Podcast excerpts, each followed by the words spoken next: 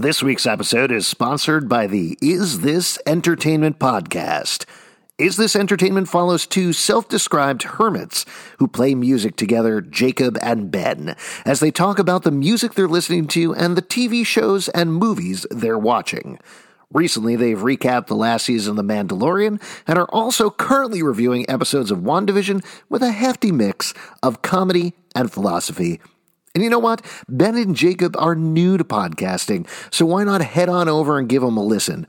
You can check them out at isthisentertainment.com, on YouTube, or on Twitter at, at isthisentpod. Now that's entertainment.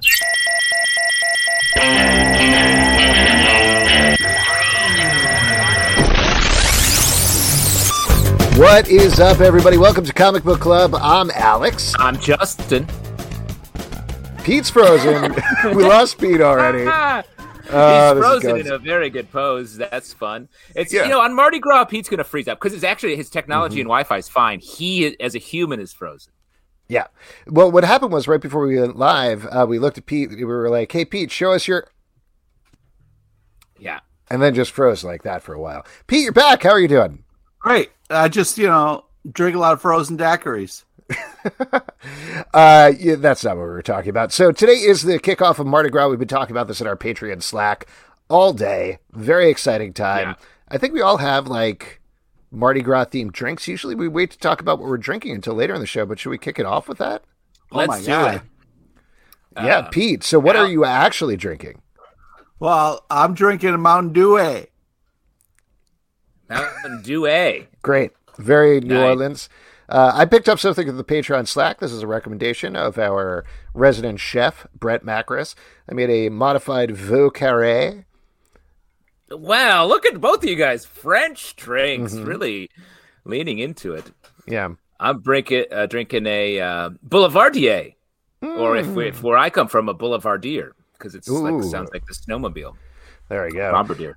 Yes, uh, we are all, in fact, very fancy. We're all prepped for the Mardi Gras, uh, and we have a packed show. So I kind of want to get into it. We have amazing guests for you uh, later on in the show. We're going to have Natalie Zina Walschots and also Darick Robertson are being going to be here. But first, I'm going to invite our first guest. He's a returning guest. He has a new project from Aftershock Comics that is out now. In fact, the second issue I think just came out this past week called Scouts Honor. Ladies and gentlemen, David Pepose. Hello, how are you? Hey, hey. um, great, fellas. Thank you guys so much for having me. I'm excited to catch up. Mm, Yeah, thanks for coming back. Excited to chat with you. What are you drinking for Mardi Gras? What's going on? Oh boy. Um, well, I've got some uh, some old Mr. Pibb that I just got from Chipotle.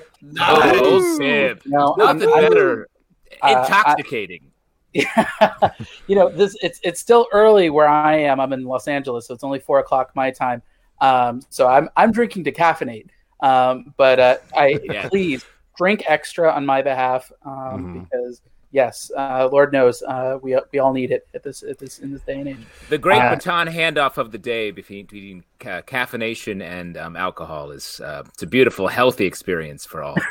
Uh, Now, another couple of people I can think of that probably need a drink are the characters in the new book Scouts Honor from Aftershock Comics. oh, look at him. Perfect segue. Thank you very much. Uh, this book is a lot of fun. Uh, You teased it, I think, the last time you were on, but it's basically post-apocalypse with Boy Scouts, kind of. But is that where the pitch started, or, or where did it come from? so so for for those who haven't read Scouts Honor yet, um, the, the the quick pitch for the book is years after a nuclear war, a cult has risen from the ashes, and their Bible is an old Boy Scout manual. Um, so our series jumps uh, about 200 years into the future uh, with our main character Kit, who's kind of the best and the brightest that the Ranger Scouts of America has to offer as they try to tame the irradiated Colorado Badlands. There's just one problem. This is a hyper masculine survivalist cult that only allows men to serve.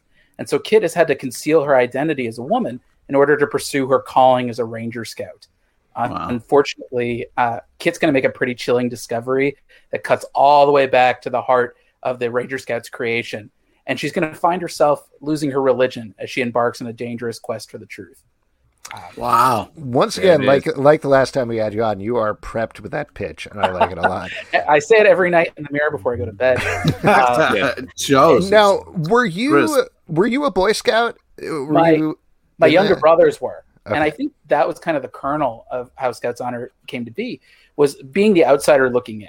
I, when you are a boy scout you know there's all it's all about the camaraderie and learning practical skills and hanging out with your boys. But the outside looking in you know you, you see the costumes and you see the pageantry and you see the, the the tradition and the motto and the bylaws. And you don't have to squint too hard for it to turn into a cult. And um, that was sort of that was kind of what I was looking at uh, with this pitch was when I first came up with it. I said, "What's the weirdest thing a cult could use as a Bible?" And Yeah. um, when I thought of the Boy Scout manual, just a lot of things started clicking. Um, It feels timely and and and perhaps uncomfortably so. I, I um Yeah. I, I pitched this book in the fall of 2019. Um, but just based on the way that like the, the development process went, and by the time I finally got my paperwork, uh, my contract, it was about two weeks before lockdown. And so I Mm. wrote about 80% of this book during COVID Wow. and um, it was you know it was it was but when you think about it you know you think like the rise of sort of the the, the evangelical mega churches the fetishizing of the military and survival prepping kind of the general culture of toxic masculinity that we all find ourselves in you, you put that in a cauldron and you irradiate it for 200 years and the ranger scouts of america suddenly don't seem that far-fetched Mhm. Well, and the the, the genders, the uh, uh, scouts being girls or boys, is also in the news because um, Yes. the Boy Scouts are now the scouts. They've Yep. allowed um, girls into the group, and the Girl Scouts are mad. And Yeah. so there's this weird push pull happening where what's Well, going to happen? it, it's it's funny because um, that was actually me solving one problem with another. I liken this book as as Mad Max Fury Road meets Mulan, but there's little bits Yeah. of The Handmaid's Tale, The Hunger Games, and even Planet of the Apes thrown in for good measure. Wow. Um, but I was thinking when I came up with the idea, uh, I had sent Aftershock a number of different concepts, and actually, Scouts Honor was kind of the one I had just come up with. Um, I threw it in the bottom of the list just to, to round it out. They're like, "That's the one." That's And I was the like, one they go for. That's The always the way. The least, Always the the- one you yeah. have no ideas And for. my, besides, my my first thought was, oh man, like uh, this idea, you know, an all dudes book doesn't really fly in 2019 when I was coming up with it, and I was like, oh no, lean into that. Like that is a weird thing, and so having this story be about this girl who she desperately wants to be a ranger scout, and yet her culture is telling her she can't be, and it, it becomes sort of a story about secrets and how oppressive and stifling we can be. Um, Kit is a character who, even though she's kind of the best Ranger Scout there is, she's always got her guard up. She's always got kind of this armor on where she, you know, she can't let her guard down because somebody might find out that she's committing kind of this ultimate blasphemy. And we'll see. Um, it's not really a spoiler at this point since issue two is out. The same thing with her best friend Dez, who um, he's the son of the Scoutmaster, who's kind of the political and religious leader of this cult oh boy. we find out that Dez is gay. And Mm. That was a, a big part of this story was figuring out, you know, when you strip away the post-apocalyptic elements and the Boy Scout elements, it really is the story of kind of a small, isolated, conservative town. And for certain people who fit this really rigid mold of masculinity, the world's your oyster. But what happens when you don't? How do you kind of navigate that world? Um, and how do you kind of figure out how to live uh, and accept yourself authentically and live an authentic life? And I think that's something that a lot of people kind of struggle with. Um, I think it's an ongoing, lifelong concern for a lot of people. And I, I can certainly say um, a lot of this book was uh, autobiographical in a way. Yeah. Um, I, I I didn't grow up in a cult, and I, I obviously wasn't you grew up 200 years in the future. Okay. a cult You say so. Um, Yeah. but I I, uh, I grew up in in a in a particularly conservative upbringing. Um, I grew up in Missouri, a particularly uh, political and religious conservative house, um, a conservative Jewish house, and it wasn't until I left home that I really kind of had that political and spiritual reawakening.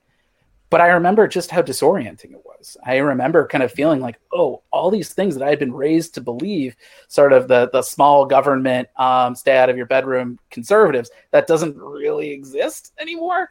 Um, and Truth. kind of realizing like, oh no, my political views were actually much more left than I thought. Um, I was a Democrat and didn't know it. But it's really disorienting to uh, recalibrate your own internal moral and ethical and spiritual compass but that's part of the coming of age. I think that's something we all experience, and I think that is kind of the emotional core and the and the emotional spine of this book. But we also have post-apocalyptic Boy Scout cults. So Yeah. Right. And There's, there's- a lot of there's- fighting. yeah, yeah, exactly, exactly. Uh, Alex you know, bringing it back to masculine shit because he can't handle this real conversation. Okay, you yeah, can't handle beer. That's the beer feelings? talk. Uh, Oh, that- and that's why you move out to where you live now, L.A., so you can Yeah. um, really Yeah. let those. I, I do it. I did it to be as masculine as possible. Yeah, Um, yeah. in L.A., you're you can be that masculine. Uh, Yeah, ideal. uh, Um, but uh, yeah, it's it's it's been a, a a fun book. I'm I'm working with a really talented team on this. Um, artist Luca Casalanguida, you might know him from his work on Lost Soldiers over at Mhm. Image, um, or James Bond uh, over at Dynamite, um, and uh, he's just he, he's got this you know sort of Italian style, kind of in the vein of like a Joe Kubert, mhm. and um, you know uh, with a little with a little bit of like jock thrown in in the mix. yeah, the Um, art's he's- great. It's he's he's just he's not only able to nail these really fun action moments, which everybody you know wants to see in the book, but this is also a book that's got these kind of thoughtful pauses where you know characters like Kit or Dez are sort of thinking like, "Oh man, did I see what I think I just saw?" Like you know, it, it- did I? That must be me playing you know a trick of the mind, and um, and Luca really kind of nails those poignant, quiet moments. Um, and so I, I always say I save the tearjerker moments for like the last two issues, but he's really been kind of wringing out the emotion uh, with every single scene, and it's just been. Um, I, I've been really fortunate to be able to work with him and colorist Matt Milla um, from Daredevil. Uh, I remember when our editor Christina Harrington said, "Hey, what do you think about Matt as the colorist?" And I remember saying, "Are we allowed to do that?" Like, uh, he's he's just uh, a real artist's artist. He's able to kind of balance nicely that kind of dusty post-apocalyptic feel with this sort of these hot neon teals and magentas, kind of just showing how alien this irradiated world still is. yeah. Um, and then Carlos Mangual, our letterer, kind of rounding out the, the the the team. Just a really nice sense of texture that he's throwing, even just in the dialogue. It really reminds you that this is like a, a harsher world. And even seeing just in your your standard word balloons, um, the the little flourishes of style that Carlos throws into the mix, it, it really, um, I feel fortunate. I'm kind of the, the the least experienced of the of the team, and so it, it's uh, incredible to have such an amazing team at my back they really have elevated my scripts far beyond anything I could have imagined, and um, so I'm really grateful I to have, be a, part of I have a hardball question for you. Um, Yeah, I shoot. never made it across the Webelos Bridge. Maybe that's what it Yeah. was. Mhm. Um, but uh, I was a Cub Scout, uh, Yeah. so most of my uh, scouting was focused on the Pinewood Derby. Mhm. Oh, Will yeah. my Pinewood Derby experience be reflected in this book at any point? Because it's about weighting the front of the car. You got to have a Yeah, heavy yeah. front, light back. So we we we have, and and nobody has actually noticed it yet, but I'm going to put it out there. Is that we had kind of our little our little riff on the Pinewood Derby that that they, they call them sand vultures, and they're kind of like the, the sort of the badass reclaimed motorcycles of the the Ranger Scouts. And um, I'm so glad you brought it up because like nobody's mentioned it in any of the reviews. um, but uh, yeah, you know, it, it's just I'm a sucker for a good car chase, and so we have we do have little elements of that uh, uh, Nice. scattered throughout the book. Um, but uh, yes, uh, I do remember building, uh, helping my brothers build their Pinewood Derby cars, and so uh, that was definitely something I wanted to make sure we had a little wink and nod to. But uh, we got all sorts of fun stuff in it. Um, Yeah. You know, we've got the merit badges. Mhm. Um, we actually wrote back matter in the first issue explaining the religious elements of all these different Ranger Scout merit badges. Oh, wow. Um, you know, the the, the explosives merit badge uh, reflecting their creation myth, for example Nah. where they're kind of like the world started an explosion and now they're obsessed with kind of figuring out how bombs work because if you don't respect the bomb you might be consumed next Whoa! That's a terrifying badge. Yeah you know or uh, Sure. they're, they're you gonna about- Are you gonna yeah. produce? Are you going to actually produce these badges? I mean, I know they're in the Yes. back of the book. You could cut out Yes. the book if you want. um, I love you- cutting up comics personally, but Come on, this- man. Respect this the has, art. been a, this has been a really fun uh, actually promotion that aftershock has been doing um, i think for the first issue if you ordered uh, 20 copies or more you would get copies of um, i think it was the wildlife survival merit badge Hmm. and then if you got copies of our incentive cover you get the recon merit badge i believe um, i believe issue two two on is if you order more than 10 copies you can get a, a different merit badge with each issue so i believe it's uh, wildlife mastery is the issue two badge um, and you can Wow. see our Tough uh, one to get. yeah our suicide hornets um, uh, which are kind of a big monster that we will be seeing in issue three. Um, yeah, it's just you know so much of this book is about um, it, you know to, to, to, to quote my, my, my, my high school uh, uh, history teacher, Howard Zinn was talking about how history is written by the victors. And I would claim that history is written by the survivors. It's sort of a game of telephone that kind of mythologizes and builds on itself. But what happens if you cut that game of telephone? Um, human beings, they want that continuity. You know, we, we grasp to the past to kind of figure out how to orient ourselves to the future. And I thought, what would happen if we're in a new dark ages? What kind of scraps of the old world would we grab onto? What direction would we take from there? And then get to watch how these little bits of iconography get to mutate over the course of 200 years. Um, and uh, that's been that's been really kind of the fun world building of Scouts Honor. Mm-hmm. Um, you know, saying, oh, you know, uh, an old Boy Scout pocket knife has metamorphosized into what they call switchblades, and they're giant, like Final Fantasy Buster swords that have little mm-hmm. sub blades hidden inside the main blade because they're like, oh, well, that's just how the the original Ranger Scouts did it. And it's very much a conversation that you hear today in the news when you hear people talking about, oh, well, the fa- founding fathers intended, blah blah blah. Hmm. Um, you know, yeah. uh, they probably they probably were not imagining, you know, iPhones and streaming video and COVID. Um, and, Except George Washington. I think yeah. George Washington was like, um, hit me up on Twitter at was yeah, exactly. Uh, you know, check, check out Cherry Cheese Choppa. Yeah, exactly. Choppa. Choppa. Uh, before we let you go, uh, David, uh, so first and second issue, second issue just came out. Is this yes. a limited series? Is it ongoing? Yes. What's the plan this, at this, this point? This will be a five issue miniseries. Uh, I'm a big believer in don't overstay your welcome in a book. Um, so uh, issue three, they uh, just you know you can ask your local comic shop to uh, add Scouts Honor to your pull list. Issue four is available for pre-order now. The uh, code is Feb for February uh, two one zero nine nine zero. Um, so uh, you can and issue five will be up for in previews probably in the next couple of weeks. Um, but yeah, just ask your local comic shop to add Scouts Honor to your pull list. It's a huge help. Um, and uh, yeah, you know, uh, beyond that, uh, tell them to order heavy so you can get yourself some Ranger Scout merit badges. They are super, super, super limited edition. Um, but uh, yeah, it's uh, it's a, it's a fun book and uh, one that I think it's got some heart for it being a post-apocalyptic book. And it's I, good, I, awesome. I, I, I hope mean, I think I think I have the right takeaway here. I'm going to start and then really push a Boy Scout-based cult uh, for the next 200 years. I think I've the takeaway is correct here, right? Yeah. And my Swiss Army knife has the fork, and I eat with it and then put it back, which is a very mm-hmm. classic. As long as it's giant, as long as you make it a giant uh, spork, then you're you're great. The cult of spork. Excellent, David. Thank you so really much for coming on. Always a pleasure chatting with you. Congrats on thank the book. It's a lot of fun. Great seeing you again. Have Bye. a great night, guys. See you, David.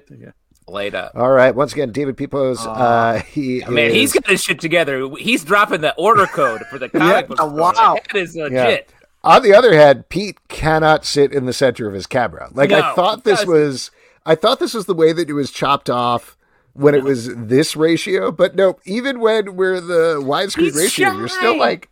He's shy. Pete's a shy, shy, little guy. He's, He's got the Mountain Dew shyness that's creeping into his face right now.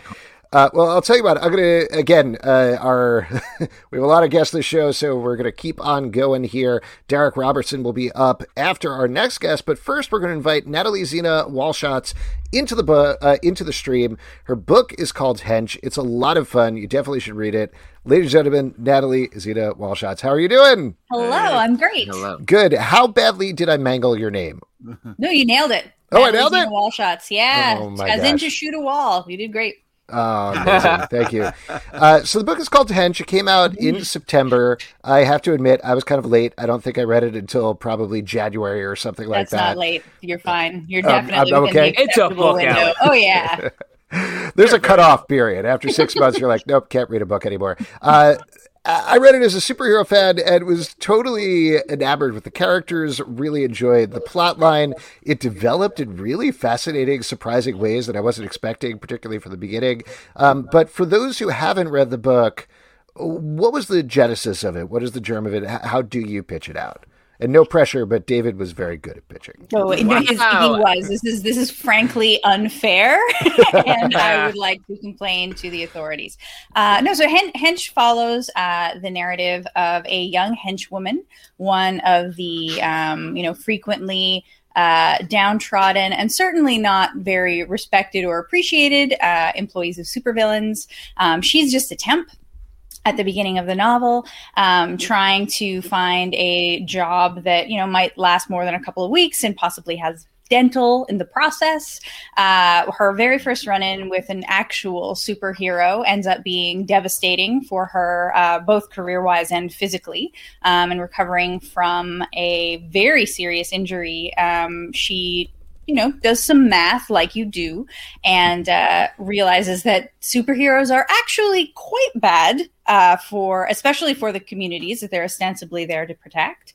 Um, and sort of that starts her on her own and much deeper and weirder villainous career.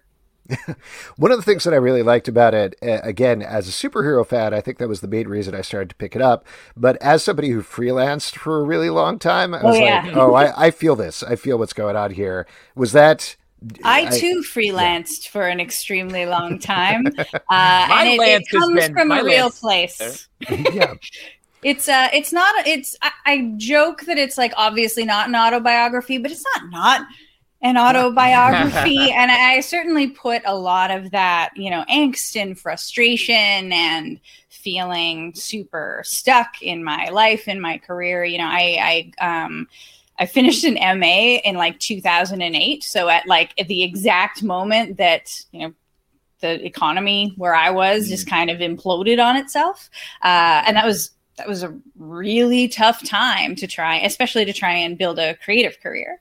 Um, yeah. So yeah, it, it, it, I definitely poured a lot of a lot of those unfortunate experiences into into Anna's early henching life for sure. Yeah.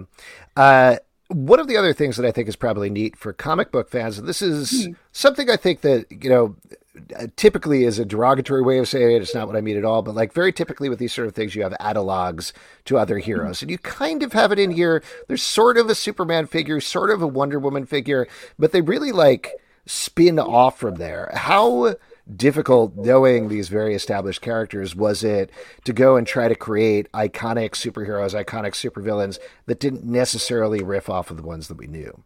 That's a great question. Um, and I, I, don't have a very good answer for it other than uh, I didn't create them in opposition to mm-hmm. a character. Mm. So, uh, you know, Super Collider certainly has um, like very light shades of Superman, kind of in the in the sense that um, he's head and shoulders above most of his contemporaries in terms of respect and power level and that kind of thing. Just kind of in a, a separate, not human almost class.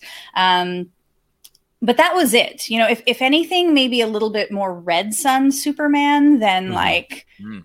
traditional Superman. But uh, I definitely didn't build him to be, um, you know, the the like shadow superman he was he was more the what is the embodiment of toxic masculinity how can i pour all of my anger into a human shaped thing and that, that's really where it came from um, i've said this before but I, I really think a lot of comics have uh, a ton in common with the Faerie Queene like the the hmm. medieval um, hmm.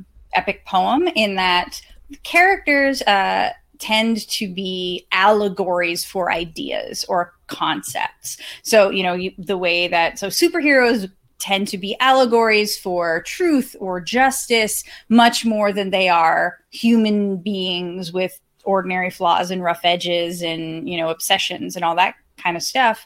Um, so when when I was creating the heroes, I tried to keep that in mind to make them kind of walking, speaking ideas. Same with the villains, like mm-hmm. the the big ones. Um, they you know that sort of have uh, that that idea ness of them becomes kind of more important than their humanity.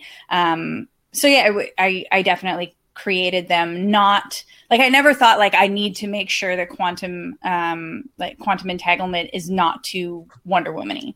Like that that was just kind of not on uh, on my radar. But what was on my radar was how can I create a character who embodies the ideas that I really want present in what that character represents. Yeah. Uh, I have uh, one quick, ahead, quick question. Uh, when will you release the ghost that you have trapped in the lantern behind you? this that... this is uh, just a bundle of LEDs from AliExpress shoved into, oh, yeah, yeah, into like an IKEA lantern. Yeah, that's it. It it changed color when you started talking about it. That's that my partner, uh, who is extremely dramatic, who uh, thought it thinks it's it's very cool to change the lights behind. Me. I me. love it. I, I, love I got it. scared because I thought your pillow was moving, and then I realized it's a cat. No, it's a cat. Yeah, these are these uh, were originally supposed to be for you know decor, mm-hmm. but now they're just nap trays. so, mm-hmm. yeah. And not life. to not to toot our own horn, you can tell we're good interviewers because we're not concentrating on you. We're looking at your cat and your lantern. Yeah, hey. no, I, I mean we got to take. I understand. There's a lot going on here. I, I understand. also, those cats look positively. they look like full human sized cats. Um, but it's I mean, exciting Inky, where you live. Inky here is kind of the size of a man. Like when he walks down the stairs, it definitely sounds like a human person is oh, is wow. like moving around my apartment. So you're not wrong. you touched on this a little earlier, but one of my favorite parts of the book, and it, it definitely spirals out from here. But like you were talking about, the main character Anna starts kind of breaking down the actual cost of what these mm. superhero battles would do. She starts setting up a blog that eventually leads to more of a career where she's running social media and running the numbers. How much of that for you as a writer then was trying to figure out those numbers and whether they work? oh, they're real. Yeah, that is that is that's a great question. No, they're they're a hundred percent real. Uh, the math that Anna uses is based on real world equations. I have the spreadsheets. I can show you wow. them. Uh, they they are amazing. Um, so Ilan Noy, the researcher who's quoted in the book, is a real person who super generously like let me use his very important research that you know usually organizations like WHO are are taking advantage of. Uh, but he he let me quote him and uh, the the um, disability adjusted life years that she uses are you know are a, a, real world measure of the impact of natural disasters um, that form a, a actually shockingly good um, way of measuring the impact that superheroes would have on uh, on those communities. Um, the the incidents that are in the book are um, both inspired by comic scenarios and also like real world disasters and kind of the analog cities um, that you know kind of exist in, in the book's universe to to ours um, i went i read a lot of year one comics and took note of every single injury death and uh, incident of property damage, hmm. um, and then you know ran it through the equations. Uh, it you know depend depends on like you know Metropolis is New York, so if the you know it happened in Metropolis, I used you know New York numbers to mm-hmm. make that work, and and and so on. Uh, and I ran I ran those calculations, and they're real. That's amazing. Uh, Batman costs like over 400 life years a year. Wow. Is he the is he the deadliest of the ones that you? He's real bad. He's real bad. By the way, I would just like to disabuse everyone of the notion that Batman doesn't kill people. He does. He just like there is. It is statistically impossible, even if he in the moment does not murder a person, that somebody he like dropped down a stairwell like is gonna land bad and you're dead. Human yeah. bodies are incredibly squishy and fragile or are going, you know, that person suffers a complex spinal injury, gets a bed sore three years from now, and dies. And legally, that's murder. so there, yeah. it is. It is absolutely straight up impossible with the body count that Batman has that he hasn't killed a lot of people.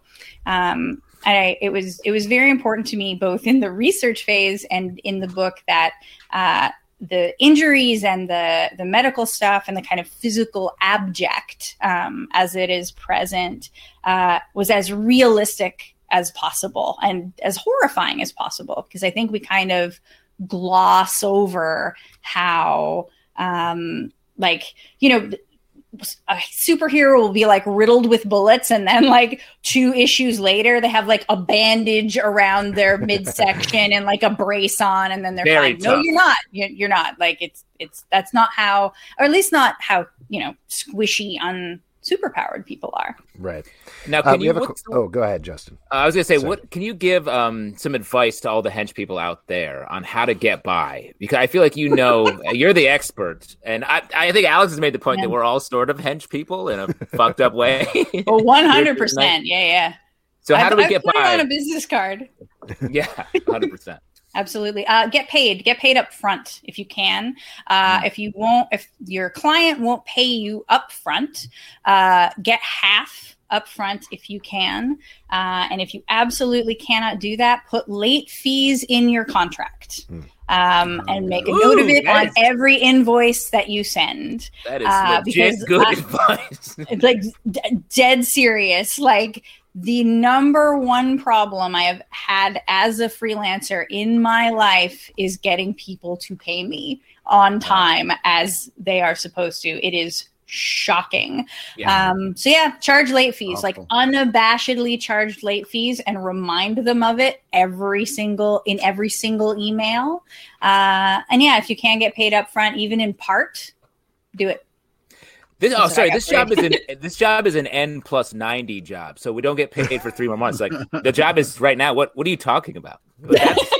Yeah like absolutely like no I- we we we have the we have the like i've had places like tell me up front there's a six month or more lead i'm like okay cool so i'm going to do this work right now and then like i guess in the summer i'll be able to pay off my credit card that's cool and Plus, it means you're always bothering. You always have to be worrying about that, and like, like, when do I bother these people? It, it becomes it means you're working for that Oh, yeah. entire six month period.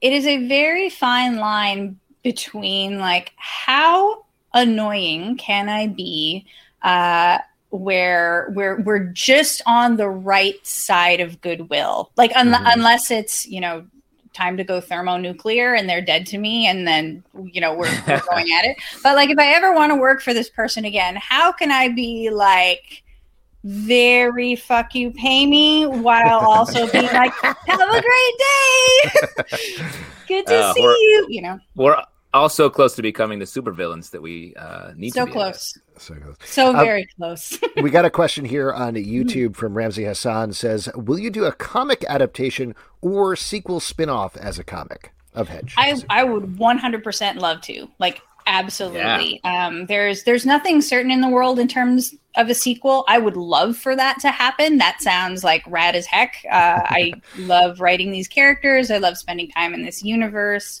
Uh, I'm super open to the idea of a comic adaptation, whether that's like in universe, like a direct adaptation of this storyline, or in in universe spin-off stuff. I'm I'm super into the idea, but uh, there are no immediate sure plans. But wow, would that be cool? yeah. Go buy Uh, the book, people. Let's make it uh, happen. I have uh, one last question for you before we let you go. Mm-hmm. This is actually from my wife, who also read and really enjoyed the book.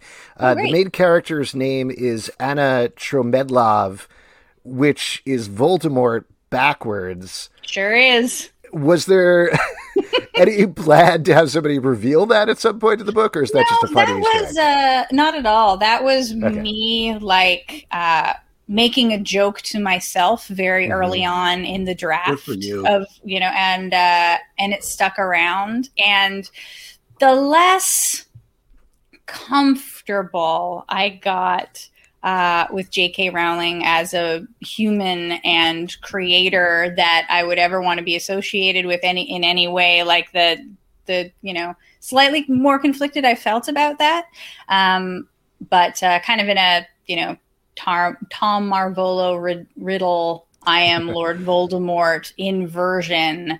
Uh, it was hard to it was hard to take it out um, Yeah. while also kind of acknowledging the like general veneer of of shittiness. uh, that is an amazing turn of That's- phrase. Uh, we Put do that one on other. the book. Put that Yeah. on the cover.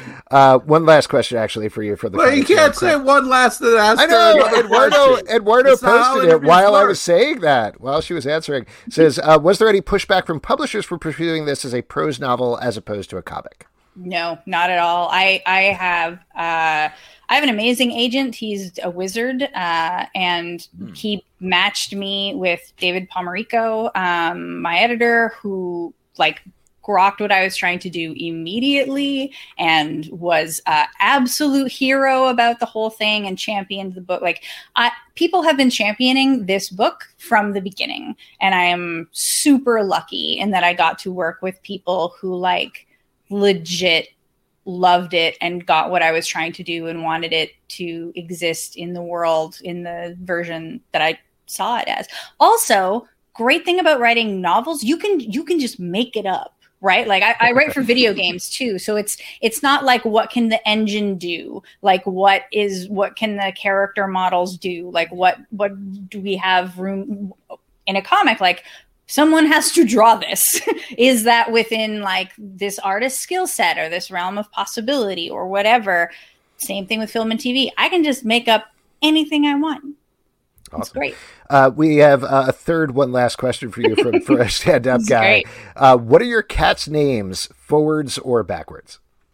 Uh, they only go one way uh, but the eldest is lydia. She's 17 and asleep over here. Then there's inky blinky and clyde. Um, inky and clyde are brothers. Blinky came first. Uh, she's very lovable but very very stupid.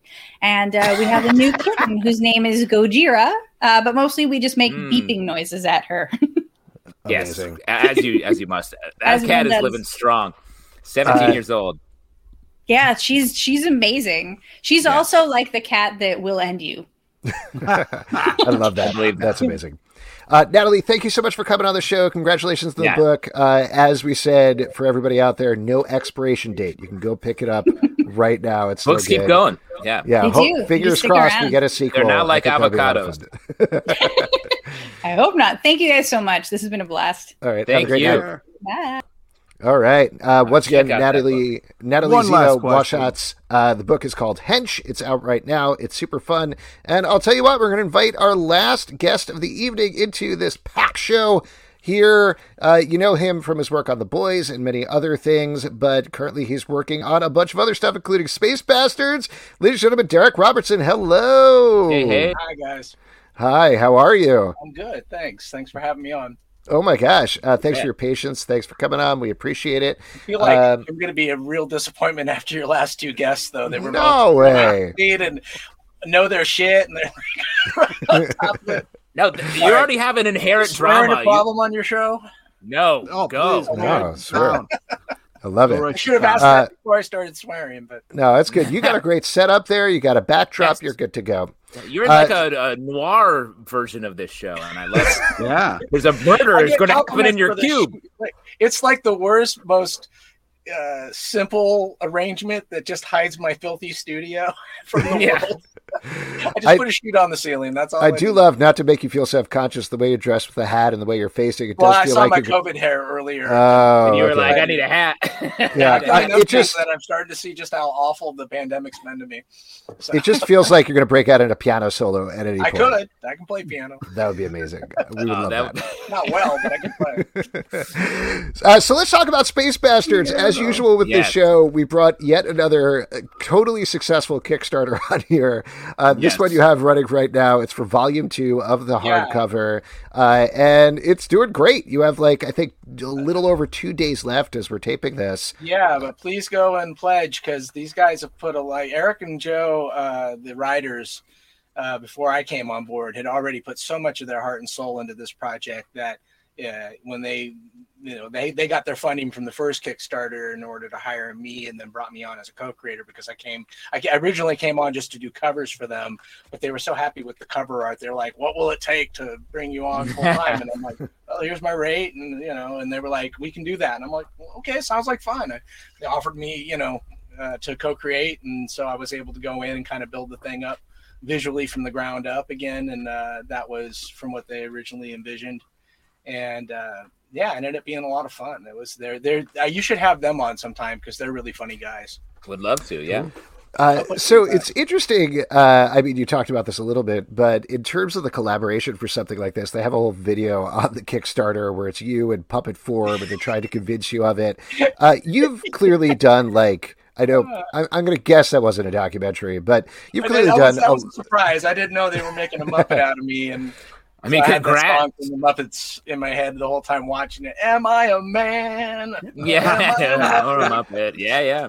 well, when I'm a you've Muppet. done when you've done as many projects as you've done, I mean, I know everybody, like we were just talking about with uh, Natalie just before, everybody's always looking for work as a freelancer. But you've done Transmet, you've done The Boys, you've done all these series, so I'm sure you're uh, in demand. So when somebody approaches you for a project like this, uh, what sells you on it? What are the th- what are the ingredients you're looking for that brings you onto a book? Well, I mean, the irony in that question is that I had no idea if the boys or Transmetropolitan Hmm. were going to be successful when we started, and and in the days we were doing Transmetropolitan, we struggled. Uh, six issues into the boys, even though it was doing well, they canceled us at DC. So, you know, like my uh, my radar for these kind of things really comes back down to do I like the people I'm working with, and and does it sound like fun? Uh, you know, because I didn't get into comics to make money. Uh, anybody that works in comics will tell you that that's yeah. Uh, if there was a brief period in the '90s, you could do it, and about seven guys did, and then everybody Yeah. else. you know, I think I know who you're talking about. Actually, I think I can. yeah, I think I know something. yeah, but uh, you could. wa- We just all watched that ship sail into the distance, never to return. I remember Erik Larsen telling me straight up at a convention in the highlight of all of that, and he went, "Yeah," and this is before they went to Image. But Erik Larsen was the one who said to me, he said, Yeah, save your money. This isn't going to last. Oh, right. To be that aware Wow. of it at that He was- point, that's He knew it. He knew. He said, This, this That's is never going to last. And I was like, I had just arrived. So I was like, kind of like defiant. I was like young and stupid. And I was like, Yes, it will. People are finally discovering comics. Yeah. Uh, but uh, let me ask you though, uh, But let- talking about. Sorry, talking about picking your picking the stuff you want to work on. It Yeah. feels like the, a lot of the stuff you work on has sort of like uh, a point, satirical. Really, it has a punch to it when it comes to the the commentary. Is that something you factor into it when you're looking at what you want to work on? Uh, yeah, I mean, it, it just if it appeals to my sensibilities, I guess. Um, in the case of Space Bastards, they had that world so clearly in mind. They really put a lot of thought and time into those characters. That all I really wanted to do was come in and and bring them to life. You know, um, that's not my artwork. Uh, That, uh, yeah, I get into Well, it. we're yeah. getting there. We're getting there. you know, but in- in this case, also the characters. It was an opportunity for me to build. That's not me. Yep. Uh, it's an All the opportunity- pages got mixed in there. Sorry about that. No, it's okay. I just don't want anybody looking at this going, "Is why'd you draw it that way?" Um, but you know, but the, the real inspiration with this was to try to uh, bring about um, a realization to the world that they were thinking of, and plus, it was kind of an anything goes world, which is my favorite to create in. Transmetropolitan was that kind of a world where I was able to make the world visually, so there was no wrong yeah. and in this case like i brought a lot more aliens into it and wanted it to be more of uh like a looney tune and because i saw like like what they were doing like the the action i didn't want the action to really hurt. I wanted it to be almost more slapstick with a lot of blood. And i i think that's what i achieved because that seems to be re- reflected in the reviews. But uh, that's what made this but that's what made this thing fun is that like they're very aware of that these characters who they are. They're there's really not a good guy in the bunch. And roy sharpton is the worst. And yet he's sort of like enigmatic because he's so shameless and stupid that you almost can't wait to see how he failed upwards and how what's going to happen next you know And, Uh, well, that- this that this may not That's- make quite as much sense for people listening to the audio podcast. Obviously, we're also simulcasting this on Crowdcast and YouTube, but just because we have this up right now, talking about this character for Space Bastards up here, what what goes into designing that? I mean, where do you where do you start? Is that a specific description in the script? Is it Yeah, no, improvising, it- playing around? He was an alien. The only description they had is that he was supposed to have a mouth that looked like an anus. Um, and so the very first drawing I did, he does. But as I got to draw him more, I never imagined I'd have to put him in a tux until they asked for that cover. Um, but he, he, he was just he's a, he's my favorite character by the way. His name is Zordak. Um, because he's so he's such a dichotomy. You'll he's going to get his big uh, debut in the next issue. Um, but I in this case I was just trying to bring something to him where I could understand the personality. I wanted to bring some personality out in him because uh, had I kept him the way he was originally conceived, I don't think he would have emoted as much. And I think in this character's case, it's fun when he does because he goes from being super sweet to one of the most badass characters in the bunch. Like he's almost unstoppable. Kind of like what I love about Wolverine, you know, mm. like Wolverine's all nice to Logan and Kitty Pryde, and then he, you know, pops his claws and takes on the Hulk.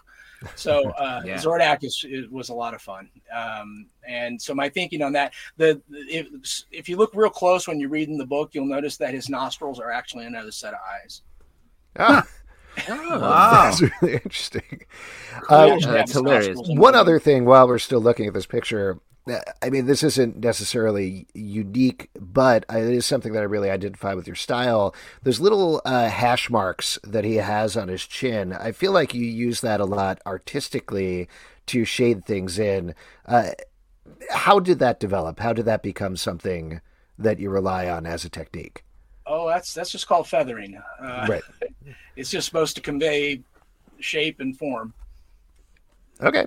All right. Yeah. Well, I, I don't know. I, I, just feel like I, I look at your stuff and I feel like I see that it's it's very prominent in your work in a nice way that makes me think, oh, okay, that's Darick Robertson drew this. But well, I, I honestly, I've just been studying my heroes all these years, and that's like the way it looks right to me. Mm-hmm. So that's kind of how Brian Bolland does it much yeah. better than I do. Um, but I kind of look at his work. I look at Dave Stevens inking. I like uh, I like a lot of those 2000 AD uh, classic artist style, and that to me just it just makes sense. It's just it's just feathering. That's that's that's all I'm seeing. Gotcha. Uh, I don't when you come to something, it's hard for me to see okay. my own style. People say that, but I don't see it because I'm sort of got a blind spot because right. all I see is what I would go back and fix. uh, you um, you get to draw in the, the projects you choose. You get to draw so many, um, so much violence, but also so much, so many comedic moments. How do you approach those different pages, or is there one that you prefer? Uh, just a truly horrifying thing, or just like an an absolute punchline of a moment? Oh, I, I don't know. I mean, for me, I my job is a storyteller. Um, my job is to make sure whatever the writer is trying to convey. If it's horror, I try to make it horrific. If it's funny, I try to make it funny. If it's, you know, for me, that's my job. I'm I'm I'm the whole one man show visually. So I'm designing the sets, I'm designing the costumes, I'm the actors, I'm the lighting, I'm everything. So if it's you know, if it's a noir story or it's supposed to be intense, I'll go in and I'll go back and look at Eisner and get some ideas for how to do good noir lighting. Or um, if it's supposed to be funny, I try to make it funny, you know, and then that's why, uh, you know, Chuck Jones, Looney Tunes was a big inspiration for how I approach Space Bastards because it's he would make violence funny. Yeah. So uh, it's just sure it's about just bringing in and, and honing down on what the point of the story is. Yeah. I don't try to have a one size fits all approach to any one thing. Uh, you have a bunch of other projects that are going right now, including this was just announced, I believe, either yesterday or maybe late last week. But Batman Legends of the Dark yeah. Knight is something you're working on. That's yeah, yeah. You seem really pretty excited about that. Yeah. I'm a, your I'm hat moon, off your landed back on top of your hair. What's that? That's how excited your hat just popped off your head when we mentioned uh, Batman and landed back on your head. So Dean's excited. Yeah. Uh, so yeah. what what can we expect from that, and what in particular is so exciting about that for you, other than the fact, of course, that it's Batman? Well, I'm writing it, and I, I you know, I'm not yeah. known for my writing, but I started out in in my career as a writer and an artist doing a book called Space Beaver, uh, and I've always I always enjoy writing, but I it almost feels like a waste of time when I can be working with the likes of the people I've collaborated with over the years and other writers that I still want to work with. That um, writing my own stuff almost feels self indulgence. I, I and it's almost more fun to collaborate sometimes because a lot of times, even on the stuff I co-create, I get in, I talk to the writer, and bring my own ideas to it. Um, but this is a really rare case where years ago they were doing the Legends of the Dark Knight uh, right before the big move from DC going to Burbank. Uh, they had hired me Yeah. to do this story, and so I wrote this back in 2013. But it was based on an idea that I pitched that I thought up when I was a teenager. Uh, it was a Ah, Batman idea that I had when I was a teenager, and I wanted, and I was doing my sample pages to try to break in. And back in the day, you would, you know, do a short story, four pages or so, and bring that to an editor and go, "What do you think?" You know, and try to get a job. So this idea, I had the nugget of this idea for years. I've carried it with me since the '80s. And um, Wow. so when they asked me if I wanted to do one of these, I was like, "Yeah, I'd love to." And so I pitched it, and it was originally a 30-page story. Uh, the then editor Hank Kanalz came back and said, uh, you know, we love the idea. Can you put more villains in it? That's kind of like we're having a pizza party. Would you like an extra large pizza? Oh, yeah. more? Thank you.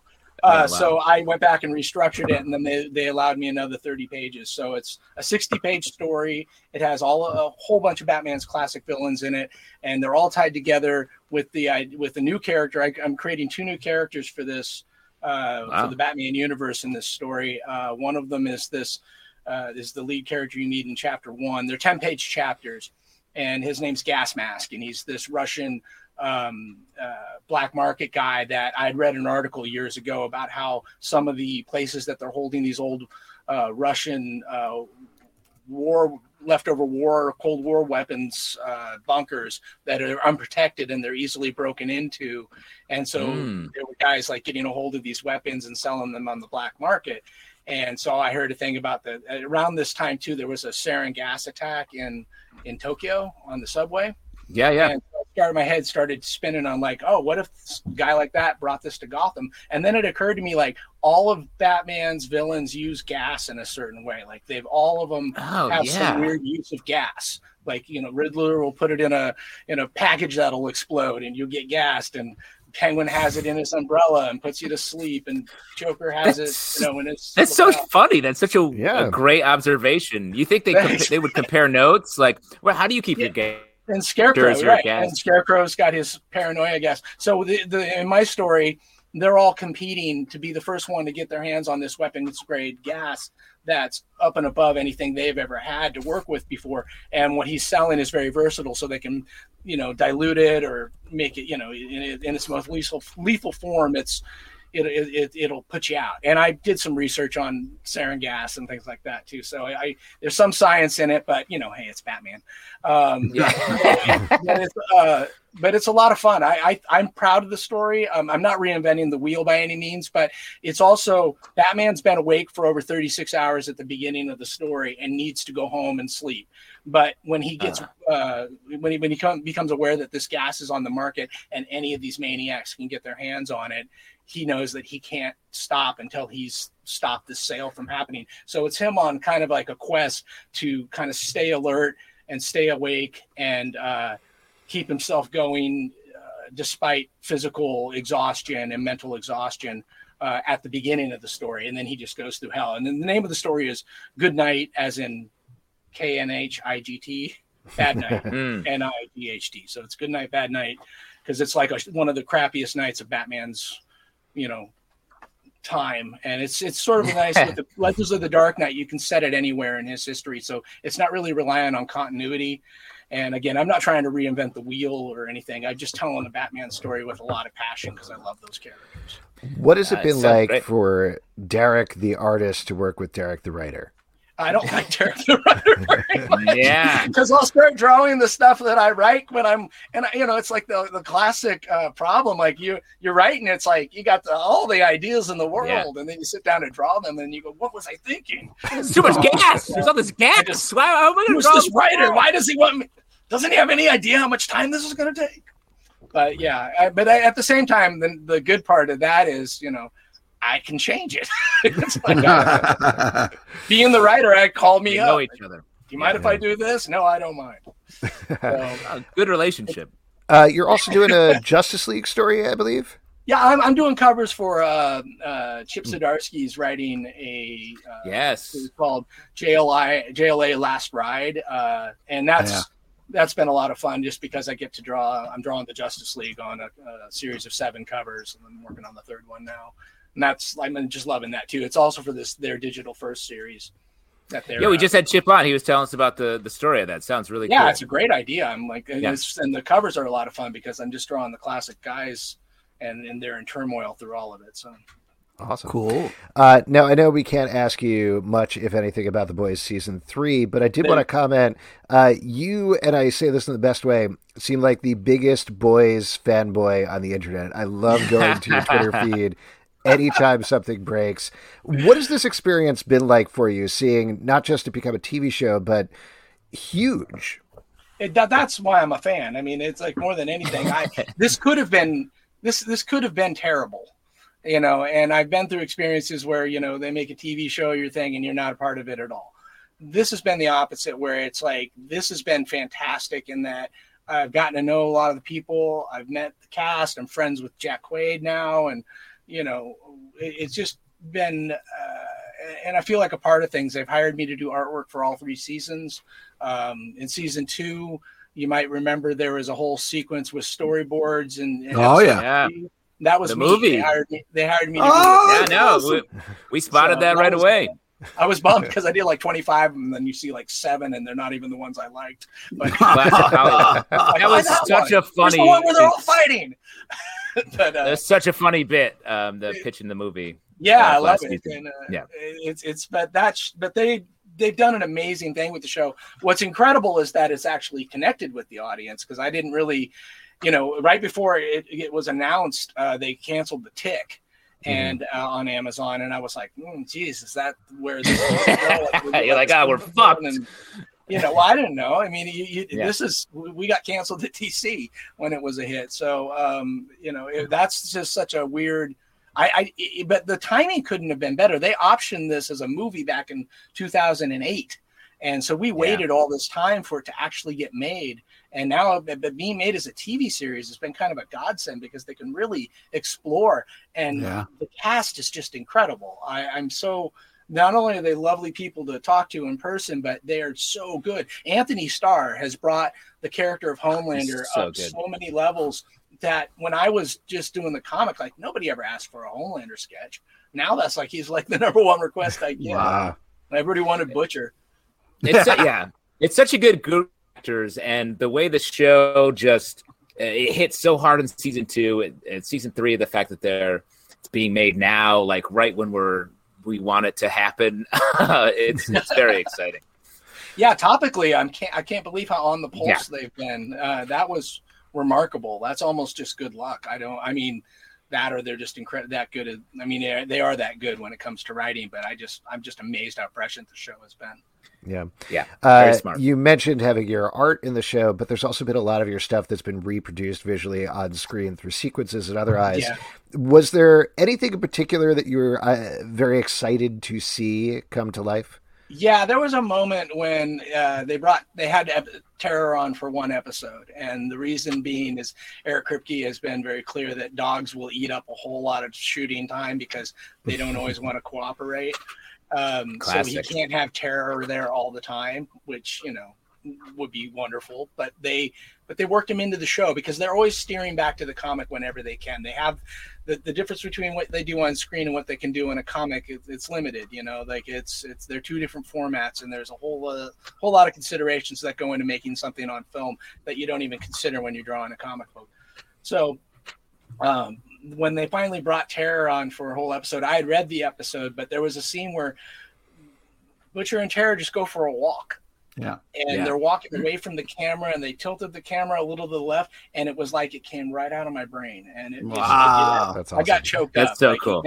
that was like because you know I didn't see Karl's beard. I just saw Butcher from behind, and you know there's Terror trotting alongside of him, and it just felt like that was a a moment come true that I, I got emotional over. It was in the middle of it's been in the middle of COVID, so Yeah, you know it was all- when it came out. We were supposed to do a big thing down in San Diego this last year, and you know that didn't happen, obviously. So it was just sort of all the stuff that wasn't I wasn't able to go out and celebrate with people just sort of kind of welled up in me. But then it was at the same time just such a striking moment. And I, I saw it throughout season one too, where uh, even though they changed it to the deep, uh, exposing himself to Starlight in the first episode, uh, they mirrored the angle I used in the comic. yeah, and then when I was on set, uh, I was there for when uh, the first time I went to set, they were there doing the scene with Haley Joel Osment where they smash uh, Butcher smashes him into the sink, and um, oh, the the director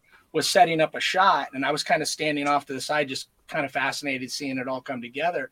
And I literally heard him say, "I want to bring the camera down here so it's more like one of Darick's panels." And then you were like, I'm Darick.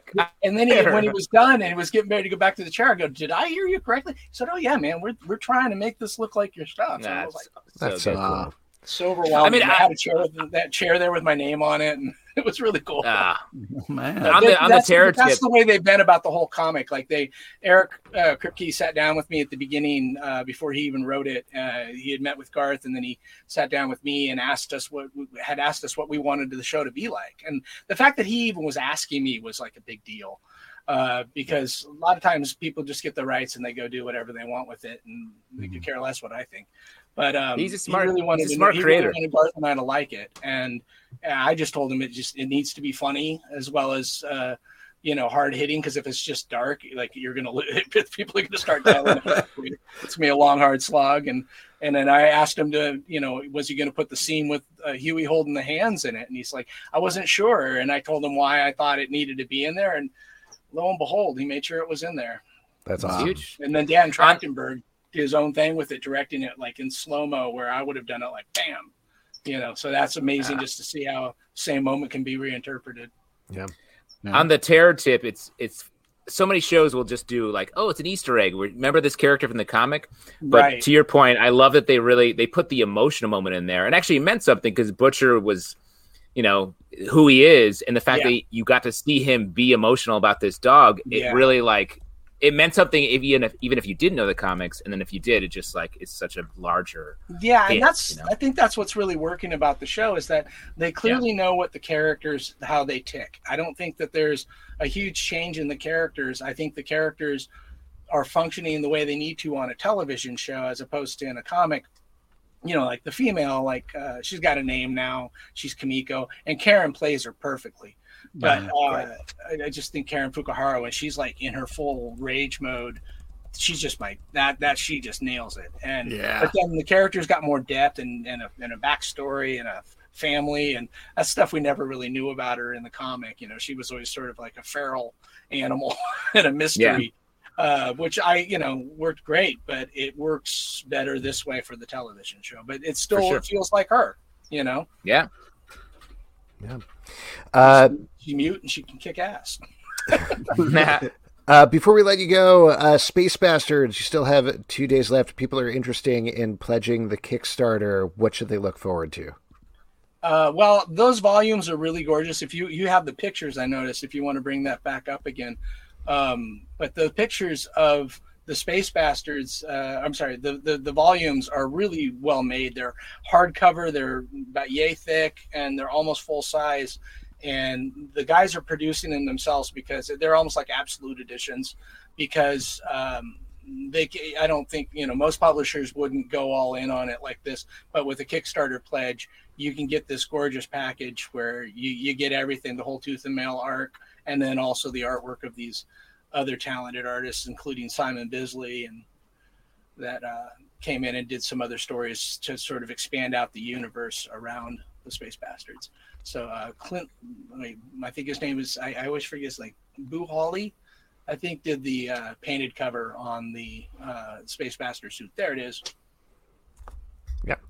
Uh, it's a great package. Very excited about it. Darick, a pleasure chatting. Thank you so much hey, for having so me. much. All right. Have a great night. Take care, everyone. Thank you. Get back right. to that jazz. uh, once again, Darick Robertson, uh, the artist of Space Bastards, which is available on Kickstarter as of this taping for, I want to say another two days, something like that.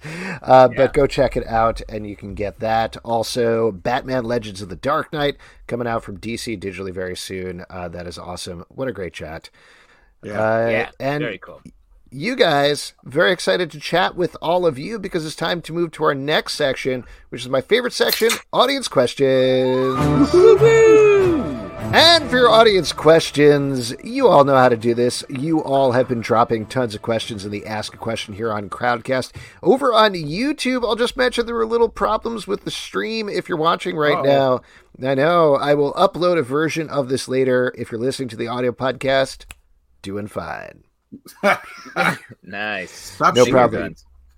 Uh, now uh, we already uh, we already um uh, covered. What did we already cover? I don't know what I'm talking. Let's just go to Drinking. some What- questions. what we're Very drinking. what we were drinking. Alex is drunk. Jesus Alex Christ. is drunk. Too No, much of very. his- I got very distracted because the stream is cutting out over on YouTube. I'm not quite sure what happened. Um, Okay. It's a real bummer. Uh, but let's uh, let's go to some questions here. Kevin says, since it's Mardi Gras, who are your favorite babies in comics? Ooh, favorite babies. Well, I'll answer for Pete, the X-Babies. He loves them. Um, Yeah, close with uh, Muppet Babies. This is the second one. very rarely appearing in comics, but um, they are babies. I would have to say my babies, my personal children. Uh, just throw it out there for them. Um, but I actually, I'm going to throw it to a um, a random story that I think was in a, a Spider-Man annual where you got to see Peter Parker babysitting for baby Speedball, Robbie Baldwin. And um, the only words he said over the course of his time as a baby in this uh, backup story were the words speed and ball. Oh man. Pete, what about you? Favorite baby version? Uh Daken? He's like a baby Wolverine. no, don't. That's say shit like that. nice. I mean, X twenty three is not a baby, but that's about as close as I get. Full You- grown that's as close adults. as you get to babies. Yeah, I don't. What, Full grown babies don't do anything. They just sit there. babies don't do anything. Yeah. All right. Why Okay. have a baby? It's not gonna. Uh, I'm going to say Luke Cage and Jessica Jones baby. I like that baby. And I like All what that baby very cool. did for the book as well. Uh, What are these answers? I so don't know. aggressive. Ben the Border Collie says, What's the most Mardi Gras themed merit badge? Thanks, Ben. Bringing together a couple of threads from the show. I Yeah. appreciate it. nice. Uh, Uh, I mean, sewing. I think is. I know that you got to make a great costume, and to do that, you have to really put the time in. I uh, recently bought a needle and thread to repair some of my clothing, and I'll tell you what, it's hard sewing. Hmm. Cool. Uh, this isn't explicitly Mardi Gras, it's a little more New Orleans, but how about the waffles or pancakes badge for watching every episode of Cloak and Dagger? Wow.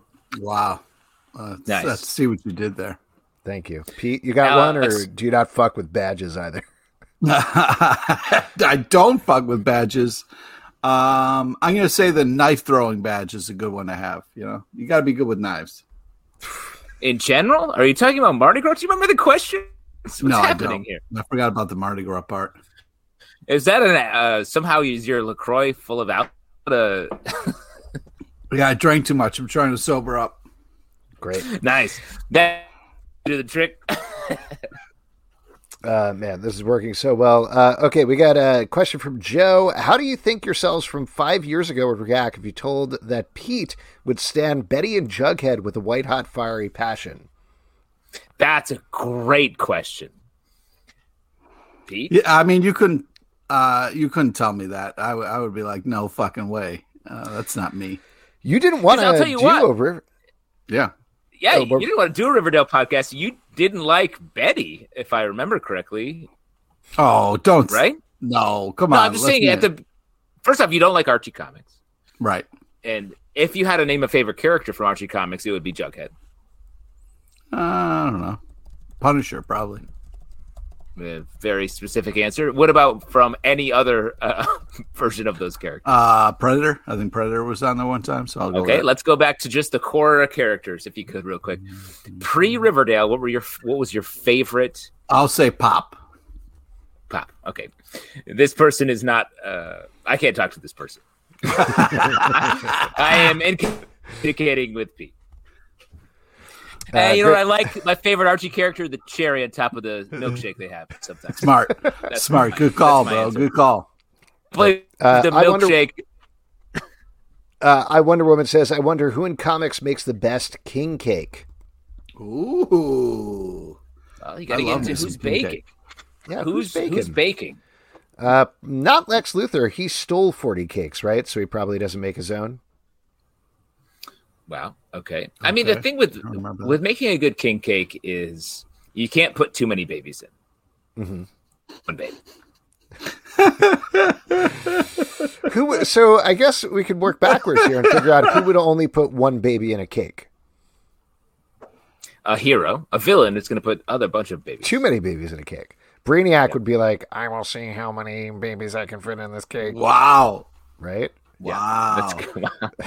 Pete, you are Devastating. lazy right now. I Devastating impression. it is very funny do that we're I like, have a skull ship that flies through space. it, it's a skull with tentacles for some reason. Uh, Sometimes my head looks like my ship.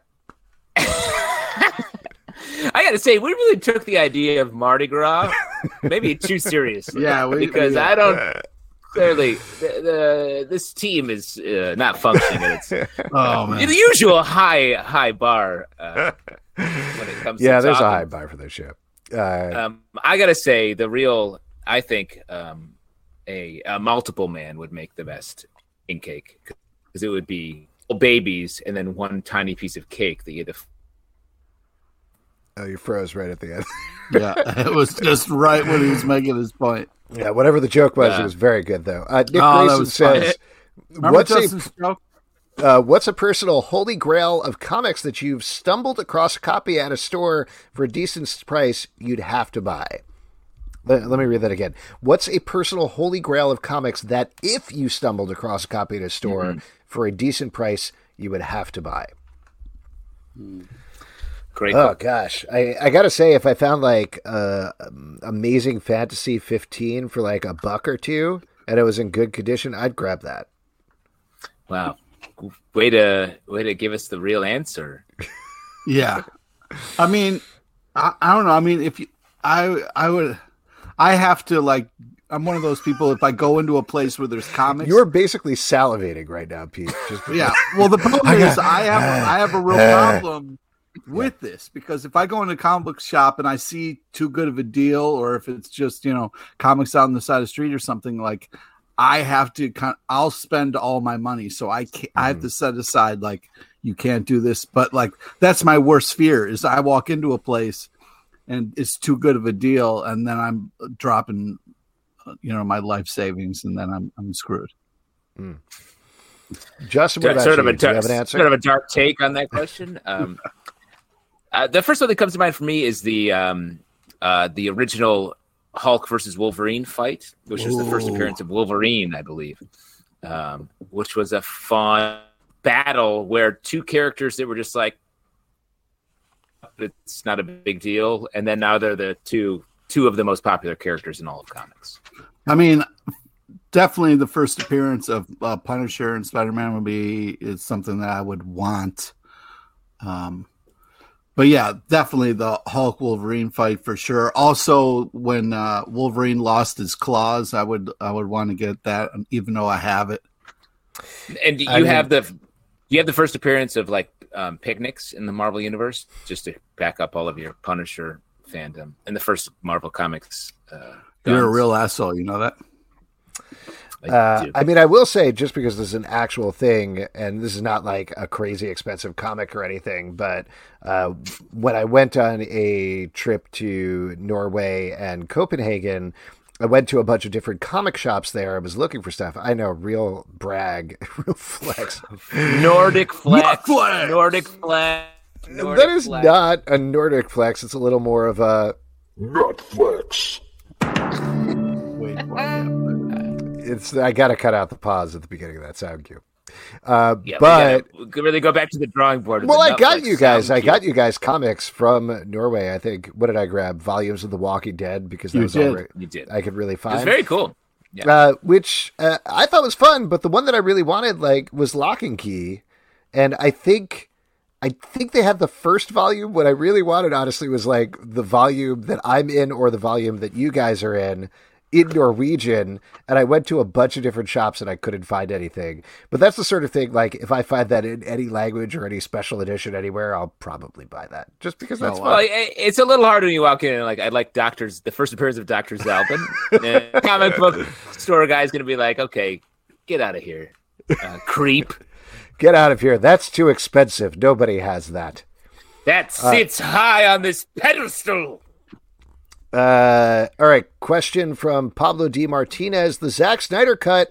Are you willing to endure it for four hours on HBO Max? Nope. Just a nope. You're not going to watch it, Pete? Oh no, no way. Four hours. I think we should do a mm. live podcast where we oh, watch it throughout. We watch it. We sit down, the three of us. Mm-hmm. No, and um, and, and, we Zack Snyder can pop in and out. Uh, he's no. living with me. He's he's popping. He's living over here in my house. So we'll have him pop of the podcast, and we can just all sit and talk about it. Great. Should we? I mean, this will delay us a little bit, but should we order the official Snyder Cut meal box? That's I'm not going to sit through any more movies with you, Essos, because Zalben's going to chop it up into segments, and Justin's going to be on his phone the whole time. I'll be the only one watching the fucking movie. No, I'm going to. Hey, well, let me tell you, Pete, you're no, you're no fucking picnic to watch a movie with either, because all you do is cheer and talk, and you're yelling at strangers like, "Look at this! You, can you believe Superman's here?" And I'm like, "The most Superman's in the title, so of course he's here. You don't need to yell it to the rest of the movie theater." Uh, you really skip by the meal box thing. Again, it's only $130. It's a box for two, and it comes and it looks like a mother box. It has a bunch of different food in it. You you can Wait, get. So there's no mother inside that box. no. yeah, sorry. There's no moms to eat. What are you uh, talking about?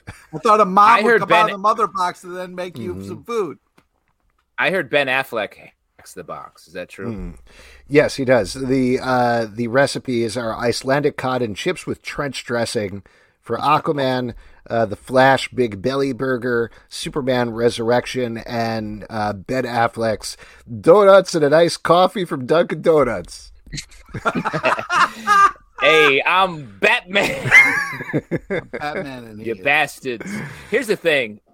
Um, we should do that. Is does it come all the way from L.A. Is it, are they mail it for Los Angeles to our home? Zack Snyder's putting them together himself right now. Oh, it's I the mean, director's cut of his mother box meals.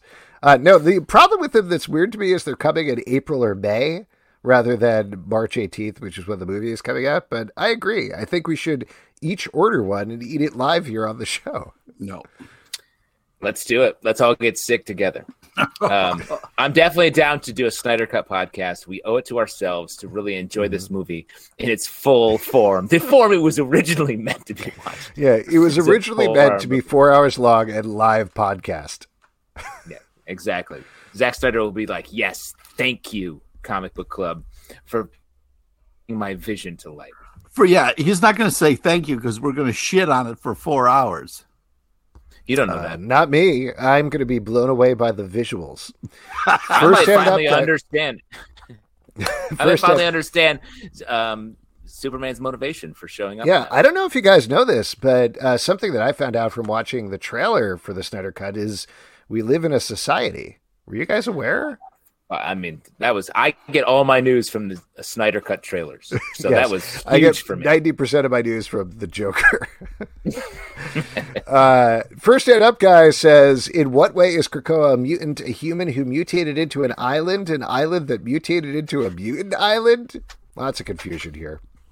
Justin, uh, great. can you take this one? Wait, so 1st stand up guy uh, is confused and just wanted to share that with us. Is that what's going on? No, it's a legitimate question because yeah. I'll tell you what, this is a confusing portion of the uh, current X Men mythos, which was originally, I believe, like in a radiated island that developed was essentially, and then there was a series of retcons around that where. Um, eventually, a team of um, X Men sent by Moira MacTaggert died there. Uh, two of them died, and Professor X erased it from their everyone's minds. Um, the new the new X Men back in the day came rescued the original X Men there, and now it's just a sex island, a fuck island, wherever uh, they live on this fuck island. Uh, but to get to the core of the question, I believe that Krakoa is an mutated into having uh, conscious. So it's not mm-hmm. a, it wasn't like a, a random person walking and it's just like oh, I'm gonna go like oh no I'm I'm land now. Uh, it was an island that was um, I mean, the current mythology is a little bit confusing with Arakko and Krakoa and all that, but let's just be clear: it's an island that fucks other islands. Yeah. Uh, there you go. Um, oh my gosh. Uh, sorry. You don't have to read it. No, no, I'm not going to read it. Uh, but wait, here we go. Okay, first stand up guy. Another question here: Does the pandemic exist in the Marvel or DC universes or any comic universes? Not yet. Not yet. Right? And Not I don't yet. think it's going to. Um, Right. I think we, and let me just say across the board, outside of the comic book or uh, TV, film, geek culture industry, I don't think we're going to really um, see a lot. The pandemic shows that that tried to happen, absolute failures. No, to see this, I think we'll get some uh, flashbacks in future uh, sitcoms, but I think in general we're just going to all slide past this as a people until the next one.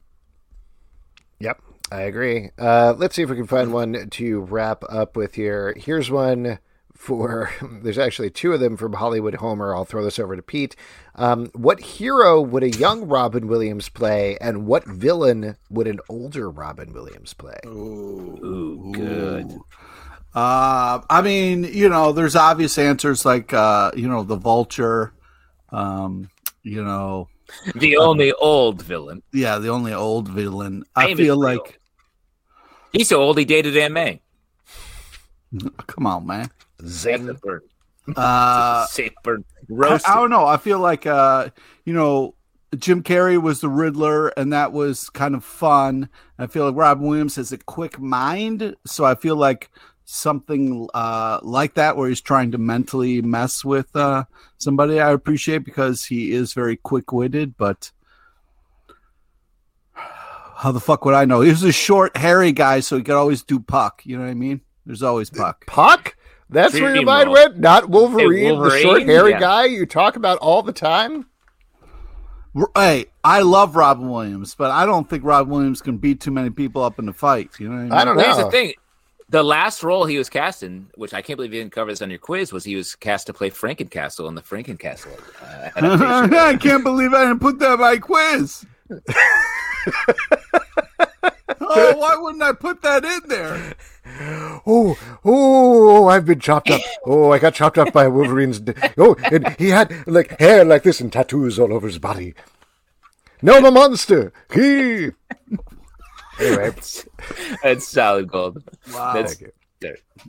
uh, last one. Let's wrap up with this. This is from Pablo Di Martinez. No, it- WandaVision. No, it, it- wait, real quick, Alex. Sorry Yeah. to interrupt you, but if we keep, if we do two more questions, Pete will be fully asleep on the podcast, and I would like to see it happen. Before that, Robin Williams question would ask, Pete was almost asleep. His eyes were slits, sleeping. This guy. Last one. Let's see if this wakes him up. WandaVision. One crazy and enjoyable show. Could Falcon and Winter Soldier top it? No, If- I, I love that question. it's not. It's a completely different show. Uh, I mean, What if it's not? What if it's all one mega show? They get to Captain and Winter Soldier, and it's just another show that Wanda's doing. Alex, whoa, TV, it's all one thing, dude. Holy shit! I can't believe you just thought of that. Yeah, it's all taking place in Tommy Westphall's mind. wow, stoned Alex is more fun than regular Alex. Uh, yeah. I love smoking pot. Well, Al- to those listening at home, Alex sort of mimed smoking a joint and then gave up on it. I got quickly. nervous because I wasn't sure if this, He was like, this I don't know do? how this. Do you do this? That's a very tiny joint you're smoking, by the way. Just so you're aware. I think you want to fatten it up a little, little bit, right? It's kind of not to brag, but it's kind of like a micro machines joint. Oh, why, why is that a brag? It's a weird brag. It's not necessarily a brag. I like even the comments on our own channel here are just like, "What are those guys talking about?" They've just lived on to talk about other stuff. We're not talking about us or what we're talking about at all. Um. I think if uh, if WandaVision is sort of the um, weird, uh, almost like techno track um, that really like gets into some weird, darker territory. Um, Falcon and Winter Soldier is going to be like just a Bruce Springsteen guitar riff from the late '80s. It's just going to be coming through exactly what you expect. Yeah, I mean, I I, uh, I have high hopes for it, but I don't think it's going to be uh, as uh, creative or different. I think it's just going to be more of a fun kind of buddy action type of thing. But we, who knows? Who the heck knows? Uh, I can't wait to find out, though. Yep. I, I, but I do think like they're going to both be good. It's just a very different vibe. Yeah, different vibe. Yep.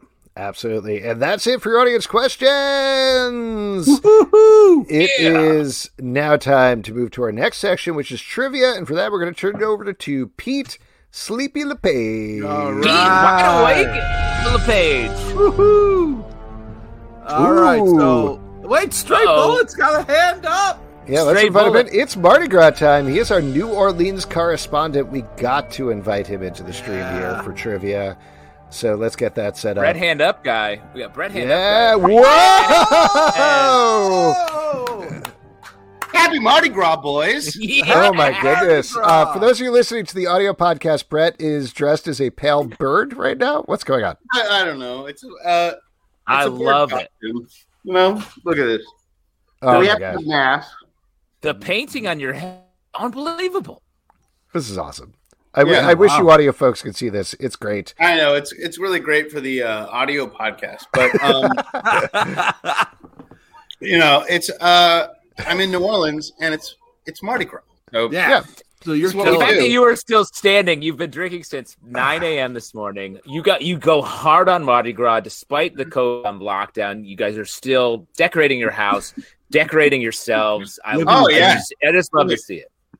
I still have um, uh, Spider-Man: Far From Home playing. Oh, nice! Yeah, yeah. just on loop.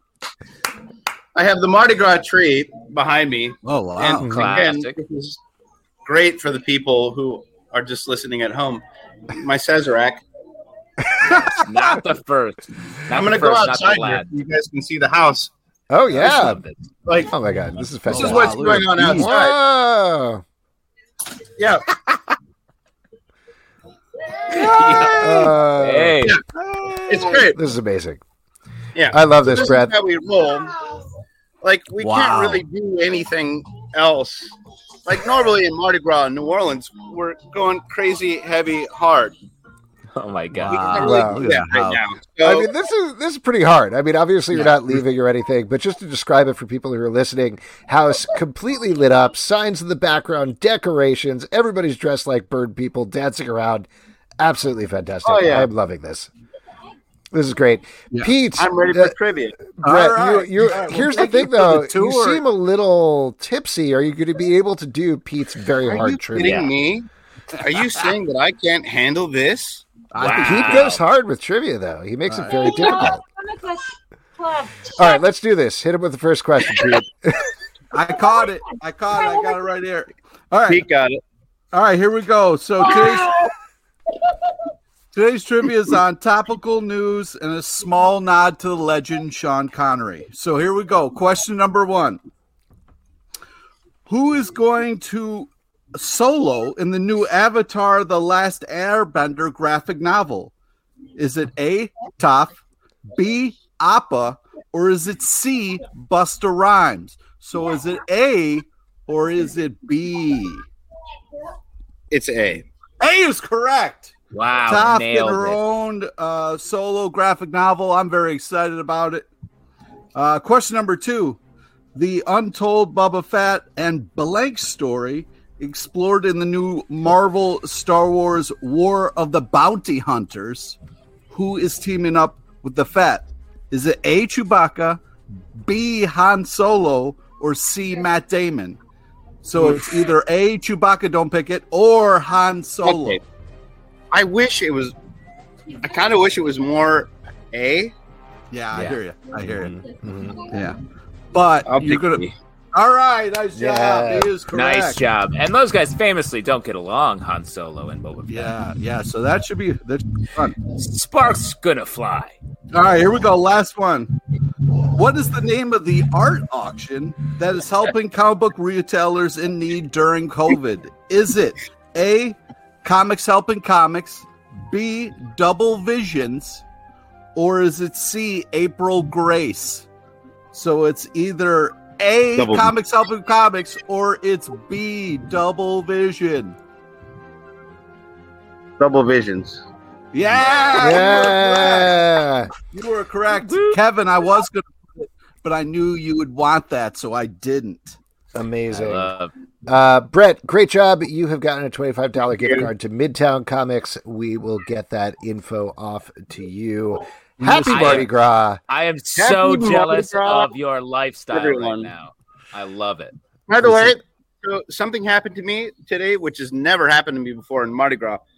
My landlord, who actually lives there and is up there right now, he came to me earlier today and he said, Brett, do you want a full length sleeve drinking glove? and I was like, yes. yes. I now have a full length sleeve drinking glove. What, I mean, what does what that is mean? What is it? What is a Full-length drinking glove drinking for? glove. I don't know, but it's essentially I'm just uh, assuming it's just now for drinking. It's for drinking. Wow! Did you see how he did that? Amazing. He That was just great. opened his hand and then a drink showed up. I mean, I It's magic. Incredible. Wow. Brett, happy Mardi Gras. So good seeing Happy you. Mardi Have the best Gras. time. So great to see you. both Have a good night, and I All will see you later. Congratulations on a great house. wow. Oh, that was man. amazing. I, so that- cool. I just So feel like cool I'm living see. a shitty, shitty life. He is living it Oh, up, that, man. that's what made you realize that? yeah, yeah, just that, just now. As we all know, tomorrow is new comic book day, except if you're talking about DC Comics, which are already. Oh, oh, well, the secret quiz, right? I don't know why we've been doing this for five years How and I keep forgetting. dare you, Alex? Yeah, uh, just wanted to let you know it was a nod to uh, Finding Forrester. Yeah, thank you. Yeah, Gotcha. you're the man now, dog. New comic You're- book day. You're the dog now, man. You're the dog man now, dog man. You're the. What are you looking forward to, guys, that's coming out? There's a lot of great comics that are coming out tomorrow or came out today. Justin, what about you? What do you got? Yeah, I, Justin. I, got to give it up to Black Widow number five. This comic in a, oh, a series of years where we've seen Black Widow rebooted and rebooted. This uh, series stands uh, above the rest. It's so good. This closes out the series, written by Kelly Thompson, and man, it is the art's fantastic. Really great covers. The artist of the main book is um, Elena Casagrande, and man, just an emotional story. A lot of action, bringing in a, just a lot of characters in the Black Widow universe, um, while also creating these new characters that resonate so hard. I loved every issue of this series. Yeah. Pete, what about you? What are you looking forward to? well, uh, Batman and Catwoman number two, and also Three. oh, sorry, number three, and also uh, TMNT Last Ronin number two. What are you looking backwards to, Pete? Uh, Batman, forward. Catwoman.